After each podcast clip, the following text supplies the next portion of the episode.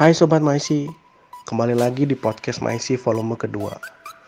Episode kali ini kita mau dengerin sharing yang berjudul Skripsi di Tengah Pandemi yang dibawakan oleh Ariel Ote. Selamat mendengarkan.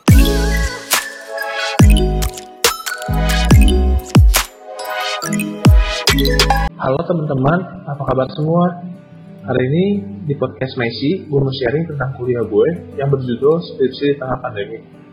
Jadi, gue merupakan mahasiswa tingkat akhir jurusan arsitektur di Universitas Katolik Parahyangan.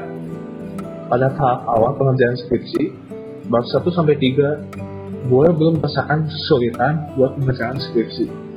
Ya mungkin karena masih tahap awal ya. Setelah mengerjakan bab 1 sampai 3, mulailah sidang pertama. Di sidang pertama gue, gue merasa semuanya lancar-lancar aja. Nah setelah itu dari sidang pertama, gue mulai mengerjakan bab 4, di mana pada bab 4 skripsi gue, gue perlu melakukan survei penelitian. Nah, lokasi survei yang menjadi sampel penelitian gue adalah Cibuntu. Ya kalian kayaknya tahu deh lokasi Cibuntu yang terkenal dengan tahunya, yaitu tahu Cibuntu. Ya, gue di sini membahas tentang bangunan produksi tahu. Pada saat survei ini, gue meminta bantuan kepada kelurahan di sana dalam mencari lokasi bangunan dan memproduksi, yang memproduksi tahu dikarenakan gue nggak tahu sama sekali lokasi di sana.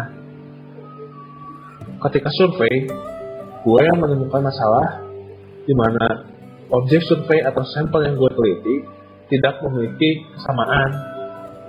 Jadi, untuk penelitian skripsi itu gak bisa ambil sampel secara acak. Dan sampel yang gue ambil itu sangat acak di sana. Beberapa kali gue bimbingan dengan dosen pembimbing untuk menanyakan perihal data penelitian yang acak dan saran terhadap skripsi, terhadap skripsi yang sedang gue buat ini. Pada saat tahap ini juga, gue berdiskusi dengan dosen pembimbing gue dan beberapa kali mencari topik baru yang berhubungan dengan lokasi yang gue teliti. Dikarenakan, jika gue tetap menggunakan topik yang sama, sampel yang gue ambil memiliki data yang beragam, sehingga sulit untuk mencari kesamaan data. Nah, topik yang gue ambil di saat, di saat sidang sebelum pertama adalah tentang ruang rumah produktif. Dan setelah beberapa kali bimbingan, topik yang gue ambil adalah menjadi ruang produksi. Setelah itu, gue melanjutkan pengerjaan skripsi gue sampai waktu yang ditentukan untuk sidang kedua gue. Akhirnya sidang kedua pun dimulai.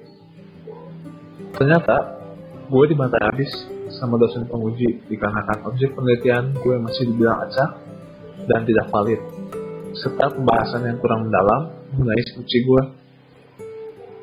Nah, sidang kedua pun selesai dan di sini gue harus melakukan sampel melakukan survei penelitian lagi. Tetapi perbedaannya ketika melakukan survei setelah sidang kedua ini itu karena udah mulai masuk Indonesia dan lagi booming. Jadi membuat uh, gue sulit untuk kembali mau survei gitu. Nah jadi pada saat ingin survei ini kelurahan yang membantu gue buat survei itu lagi sibuk-sibuknya dikarenakan pendataan uh, COVID-19 dan lain-lain yang mereka lakukan kan. Nah di sini tuh gue bingung banget dan gue gue stres di sini karena gue nggak bisa survei selama dua minggu. Selama dua minggu gue diam di rumah nggak bisa ke mana-mana nggak bisa survei. Terus akhirnya setelah dua minggu itu gue mencoba bertanya kepada salah satu orang yang membantu gue saat survei. Apa gue bertanya apakah dalam waktu dekat gue bisa melakukan survei atau tidak. Ternyata uh, setelah gue tanya itu gue diberikan waktu survei dan gue mencoba memaksimalkan waktu yang telah diberikan dengan sebaik-baiknya. Tetapi uh, survei yang dilakukan tidak maksimal buat gue dikarenakan uh, waktu survei yang bisa gue bilang kurang dan kebutuhan data yang diambil bisa dibilang banyak. Nah, beberapa kali gue asistensi dengan dosen pembimbing dan dosen penguji gue uh, terhadap survei yang telah gue lakukan. Tapi tidak maksimal dikarenakan asistensinya online kan, nggak bisa bertatap muka tuh. Nah, buat gue tuh asistensi online tuh lebih lebih sulit dipahami lah daripada uh, asistensi bertatap muka gitu, bimbingan bertatap muka gitu. Nah, di sini tuh gue bingung dan berdoa apa yang gue harus lakukan nih dengan data yang udah gue ambil uh, pada saat survei uh, yang tidak maksimal ini datanya. Nah, tapi gue um, memberanikan diri untuk melanjutkan tetap melanjutkan skripsi yang telah gue lakukan dengan dengan data yang seadanya. Hingga sidang ketiga gue sidang ketiga kita dimulai. Gue dapat saya diri di sidang ini. Dikarenakan gue tahu apa yang gue kerjakan ini gak maksimal. Bener aja waktu gue sidang gue dibantah lagi tentang data yang gue ambil analisa yang kurang dan lain-lain.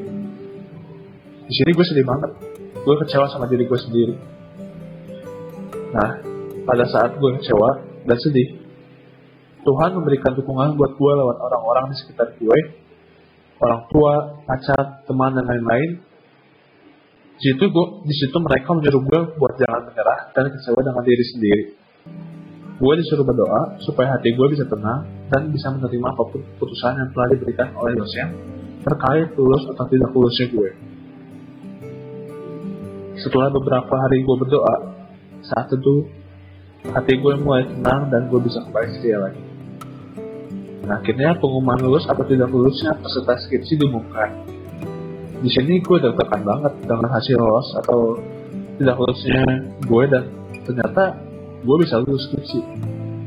Jadi gue sedang banget dan gue gak lupa harus berterima kasih kepada Tuhan, orang tua, orang di sekitar gue buat support yang mereka berikan. Jadi di sharing ini gue mau kasih tahu sesuatu pada kalian bahwa Tuhan itu selalu ada buat kalian. Dari awal pengerjaan skripsi hingga selesai skripsi ketika gue menentukan lokasi survei ketika gue survei dan dibantu oleh kelurahan di sana dan ketika gue survei saat corona Tuhan yang berikan kesehatan supaya gue nggak kena corona. Di saat gue sedih dan kecewa Tuhan yang memberikan support buat gue lewat orang-orang terdekat gue jadi buat gue selalu andalkan Tuhan di mana pun dan kapan pun karena dari apa yang gue alami saat pengerjaan skripsi gue tanpa disadari Tuhan itu membantu gue dan selalu ada buat gue jadi bukan cuma buat gue tapi Tuhan akan selalu membantu kalian dan selalu ada buat kalian Gimana Sobat Maisi sharingnya? Semoga sharing yang disampaikan bisa jadi berkat buat kita semua yang mendengarkan ya. Jangan lupa untuk sharing podcast ini dan juga jangan lupa untuk dengerin podcast ini setiap hari Sabtu di Spotify atau Anchor. God bless you.